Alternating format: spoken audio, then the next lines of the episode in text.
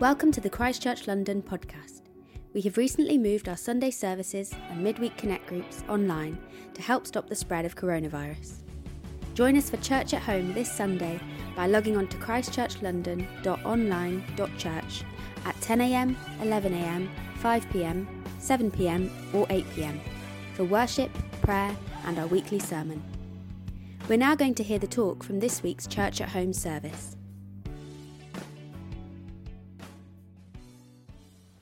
Hello, Christchurch, London. Before I say anything else, can I just say I miss you guys? And I so much look forward to the time when we will be able to be together and see each other face to face again. Also, big hello to you who are not a regular part of Christchurch, London. We really enjoy having you as part of our online community. And personally, I have the joy of journeying through the STEPS course and the STEPS process with quite a number of you. There are more than a hundred of us from different places in London and across the UK and even in from distant nations who are part of this course and that's just an amazing adventure to experience. So we are now focusing on good fruits, the fruits of the spirit and I was asked to talk about patience. And I gladly accepted it, but honestly, I almost regretted it later on. So, just a couple of weeks ago, I had this innocent cup of coffee with my wife, and she randomly asked me, So, what are you going to talk about? And when I said patience, she just burst into laughter. And of course, I immediately signed her up for the next marriage course uh, and felt really unjustly accused. And then I remembered the very same morning she had asked me to put up some curtains and these were not your regular curtains. They threw all kinds of dirty tricks at me and I just couldn't do it. And I felt this anger fuming on the inside and I got angry with God who created me with these 10 thumbs and I got really frustrated with her. I mean, I told her when we got married, darling, you are marrying a handsome man, not a handyman. So she should know not to ask me about things like this. And of course, I was quite mad at myself as well. So you can imagine my self confidence wasn't very high when I started preparing for this talk. And maybe it's a bit of the same for you. Just when you heard the word patience, your confidence may have taken a dive. Quite many of us have experienced a lack of patience when our internet connections haven't really worked at this period of time and we are so dependent on them and so on and so forth. Um, well, there is comfort to receive and there's help to be had because we're going to focus on patience today and we will see that there is really a, a strong comfort to find in us having the right perspective on patience. Paul talks about it as a fruit. That was a great comfort to me I know enough about fruits to know that they are a result of a natural process. And if I kind of go to a fruit on the tree somewhere in the process and start to wonder about it, I would have to realize that this fruit is perfect as far as it has reached in its natural growth. And maybe that is something for us to consider, maybe particularly for those of us who are a bit too self critical or self judgmental. Here's a good exercise for us. Go to the mirror, preferably when your housemate or spouse isn't around, and then say to yourself, You, my friend, is perfect as far as you have reached in your natural growth. It is actually a good exercise. Well, some would then ask, Well, how can I know that I am in a natural growth? Well, that leads us to the next point. Paul talks about this as fruits of the Spirit which means that it's not our fruit. They are not results of our self discipline or our endeavors. They are the result of the presence of the Holy Spirit in our lives. He's like an artist, and I'm like a canvas, and his model is Jesus Christ. So he is recreating the character of Jesus Christ in us. This is the renewal of the Holy Spirit in our lives, taking us back to our origin as people, human beings created in the image of God. So, this has really nothing to do with me. It's not about my efforts. It's all about what the Holy Spirit is doing in my life. And all of this starts with an encounter with the love of God. The Danish philosopher and theologian Søren Kierkegaard, he said that love always includes three elements. Love, which comes from God, the beloved, and the lover. So love is something that is coming not from us really, it comes from God. This is also what we heard in the wonderful talk that Tim Frisby gave to us just some weeks ago. So, what do we know about this love? Well, Paul talks about it as the fruit of the Spirit, this love. And he talks about it not in plural, but in singular. So there's really just one fruit. It comes from God, it's produced by God. And the rest of the fruits, including patience, are different expressions of this love. This becomes clear when we read in 1 Corinthians chapter 13, the big chapter on love in the New Testament, where Paul defines what love is. And when he starts his definition, he says that love, almost like before anything else, is patience. That's quite remarkable, isn't it? And then he goes on and talks about what this love patience is. And he says that it always trusts, it always hopes, and it always perseveres. And I would claim that by talking about this, Paul is giving us a description of how this patience produced by the Holy Spirit manifests itself in our lives. It trusts, it hopes, and it perseveres. It's not only perseverance. That could easily become about my pulling myself together, my ability to do that. No, it's perseverance based in a hope, a hope that sees something which isn't there yet, but which is to be. It's like we see the flower on the branch of the tree, but we see more than that. We see the fruit there is to come. It's a vision of something which isn't there yet, but is to come. And it's not a faint dream, it's not a faint vision. It's based in trust. Trusting that God is who He says He is, that He is able to do these things, and that he eventually will do what he has promised he will do. So, trust, hope, perseverance.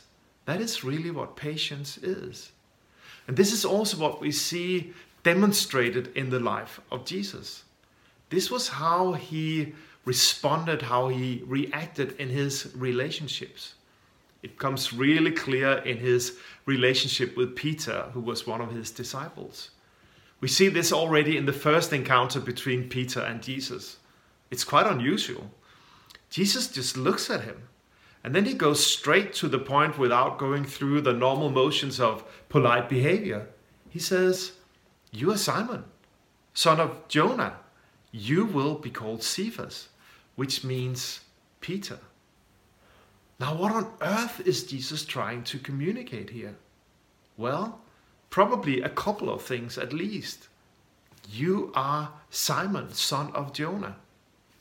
Well, by saying this, Jesus is practically saying to Peter, I have all the data on you. I know what you think of yourself. I know what other people think of you.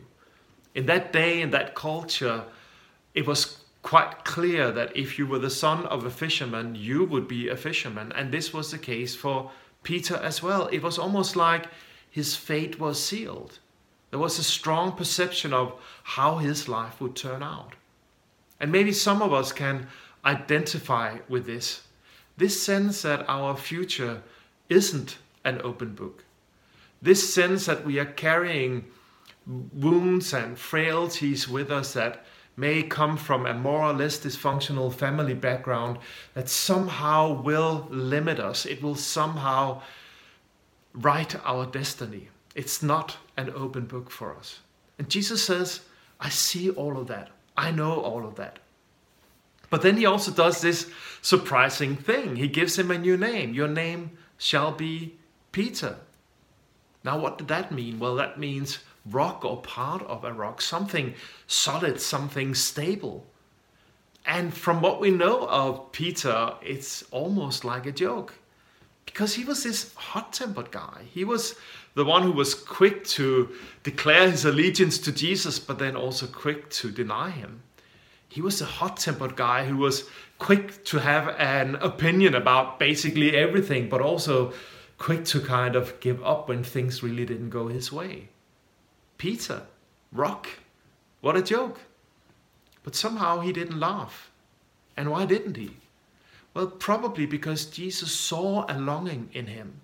This was a character that he was longing for, but had such a hard time growing into. And Jesus says to him, I see that. I see what is not there yet, but what is to be. And I trust it. That is patience.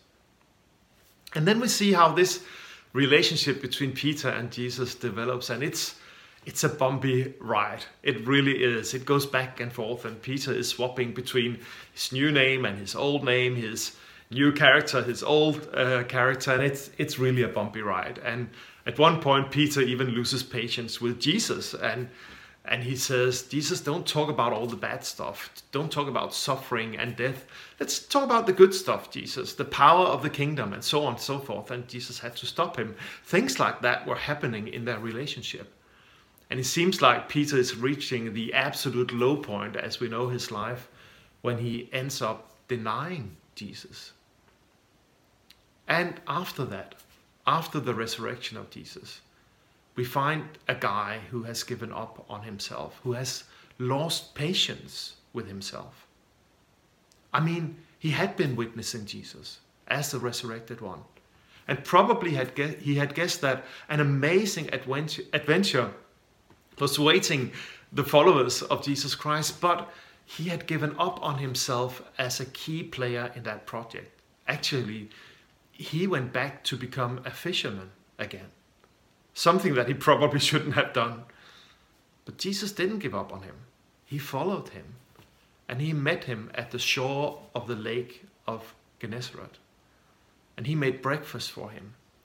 And when Peter came and joined Jesus at the breakfast, Jesus asked him this profound question Do you love me?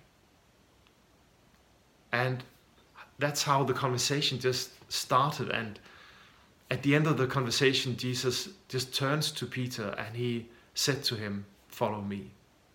So, what does that show us? Well, it shows us that Jesus had not given up on Peter. He had not lost patience with him. Why? Because patience perseveres.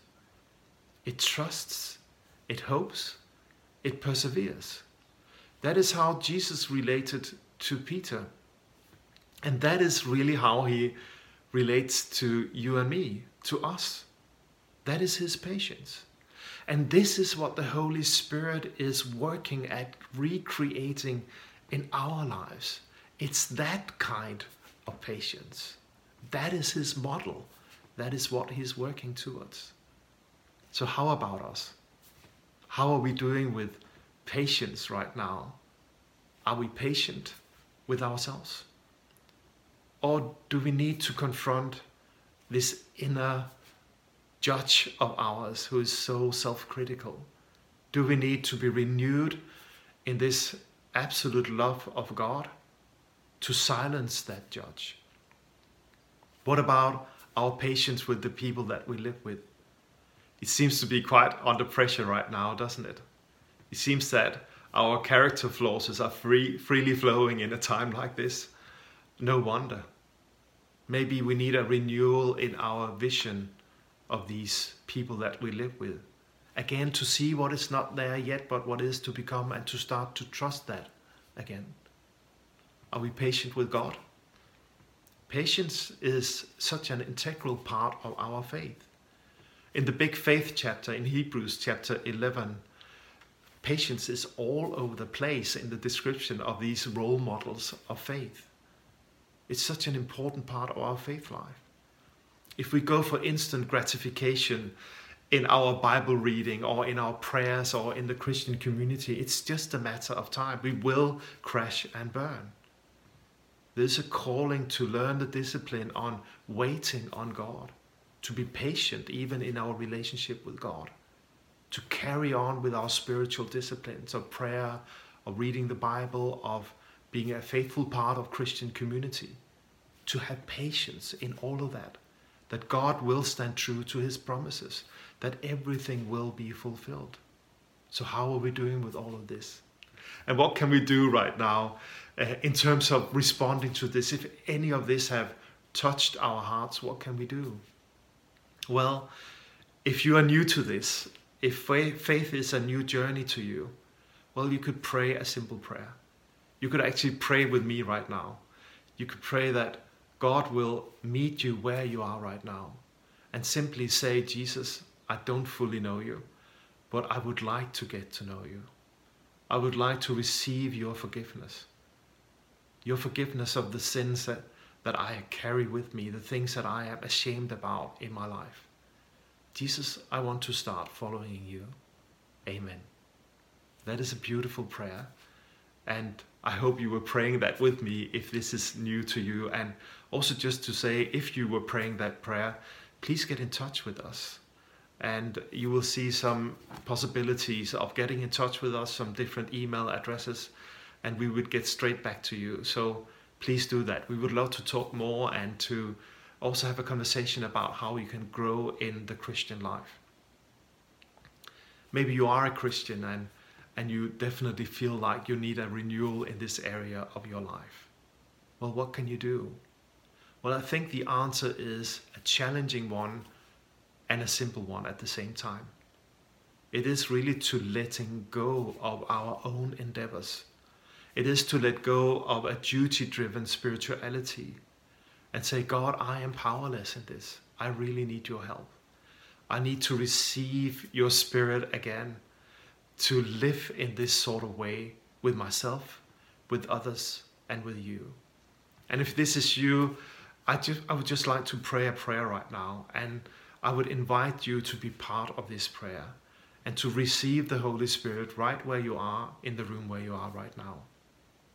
So, Holy Spirit, I thank you that you are present with us right now. I thank you that you are the one forming these things in us we can't produce them ourselves.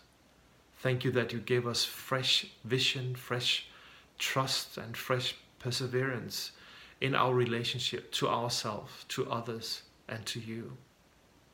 I pray that you will help us, Holy Spirit. Those of us who find ourselves struggling right now, may your presence come upon us in this very moment. Holy Spirit, we receive you we receive your renewing presence. We receive your love again. Thank you for building us. Thank you for not giving up on us. We thank you, we love you, and we honor your name. Amen. We hope you enjoyed this talk from the Christchurch London podcast. To hear other talks or find out more about our Sunday services, head to christchurchlondon.org.